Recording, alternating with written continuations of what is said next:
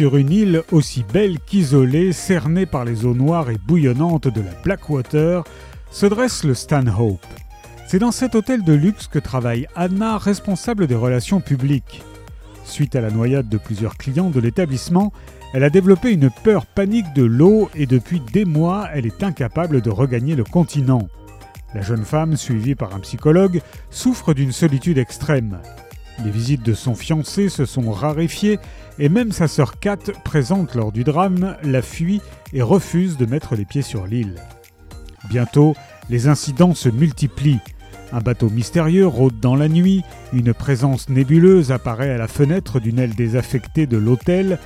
Pressentant confusément que tout est lié aux noyades, Anna décide d'enquêter, peut-être au péril de sa vie.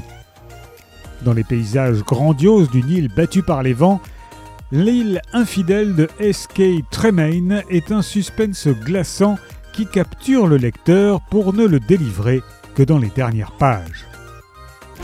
L'île infidèle de S.K. Tremaine est paru aux presses de la Cité.